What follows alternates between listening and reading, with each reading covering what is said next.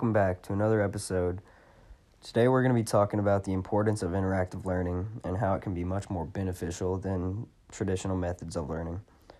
For as long as we've been in school, most of it is just temporary memorization that brings no skill or value into our lives. Interactive learning allows you to socially solve a problem while physically engaging with the problem itself. This creates problem-solving based curriculum within the school environment. Students then translate these skills into their life and careers. So, before I get into why interactive learning is so important, let's take a look at today's sponsor. During these times, it's pretty easy to get bored, not much to do. But one thing you can do is go whack some balls at the Georgia Golf Center. That's pretty fun. They're open seven days a week from nine to eight o'clock. There's areas to chip and putt, and there's covered bays for if it's raining and you want to go out and hit balls. So, if you want to fresh up on your skills, go down to the Georgia Golf Center and get a basket today. A big problem in traditional schooling is the lack of engagement. We've become so accustomed to sitting back and watching a video, looking at a PowerPoint, or mindlessly pacing words into blanks. It's hard to concentrate on something when most people's incentive is to get by at the bare minimum. So then you ask yourself, why do we just want to get by instead of really taking in the information? The answer is pretty simple. We aren't engaged with the information being presented. Whether it be because you just don't find it interesting or you find it hard to focus, engaging with a problem socially and physically forces you to process the information. Take a look around. I'm sure someone's on their phone or looking off at a wall, and I don't blame them. I do it too, every day. I think it's only natural to tune out things that aren't crucial to your survival.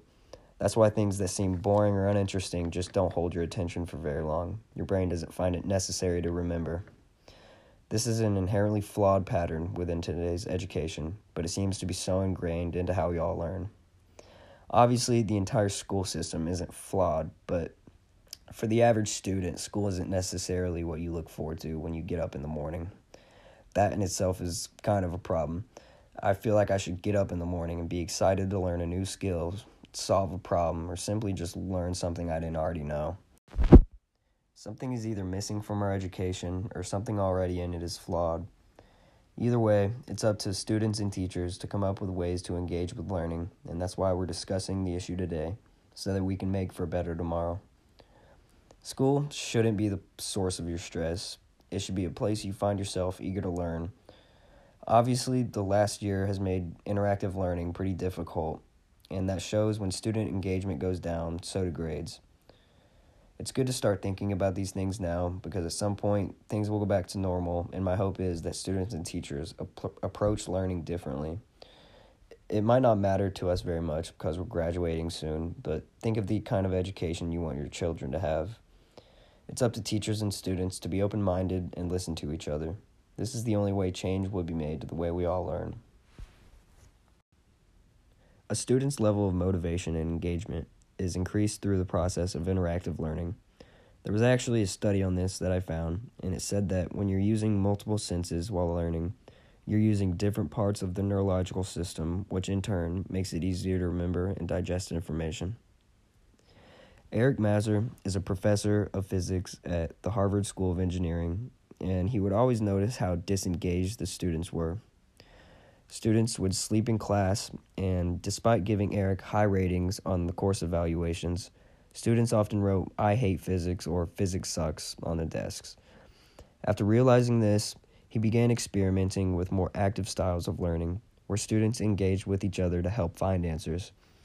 In a brief demonstration, Mazur posed a multiple-choice question to the class. He asked each student to answer, and then he encouraged them to talk with a neighbor who had chosen a different response, and he told them to persuade their classmate to change his or her answer.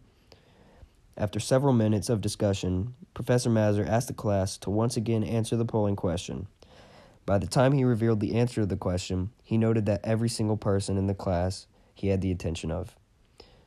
This is a small study, but it shows how interaction can keep you engaged and interested with the information at hand.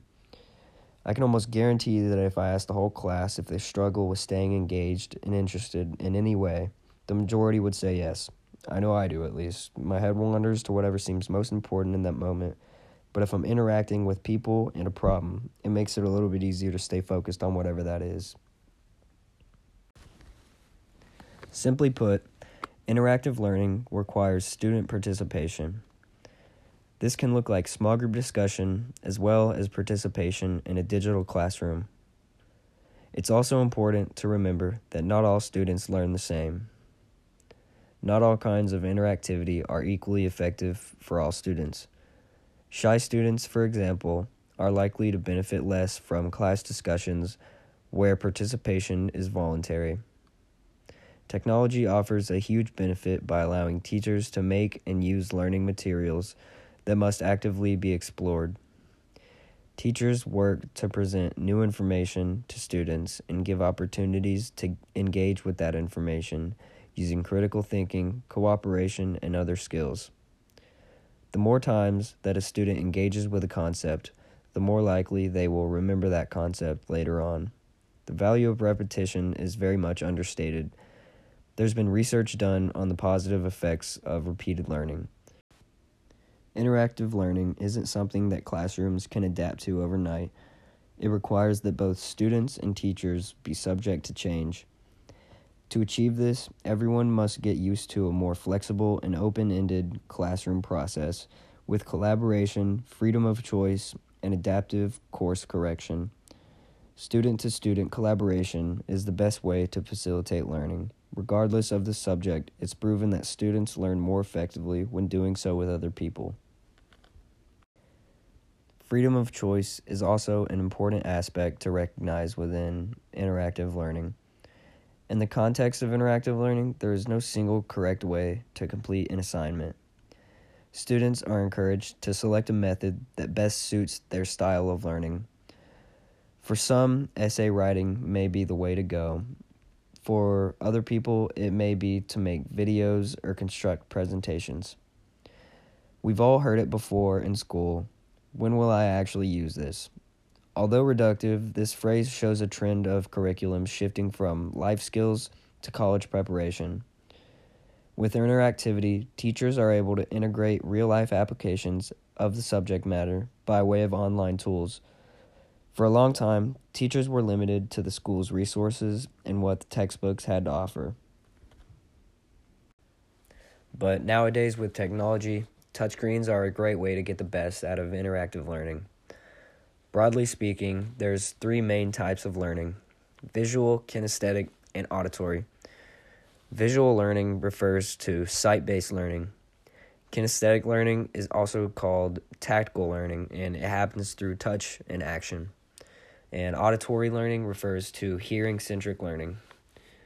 In classrooms around the world, teachers sometimes struggle to devise lessons that cater to all three learning styles. And like in other things in life, technology came to the rescue. As a result, lessons nowadays are more engaging than ever, and the benefits of interactive learning are very prevalent. The student-teacher dynamic used to be very straightforward, but nowadays it's pretty flexible with technology and interactive learning.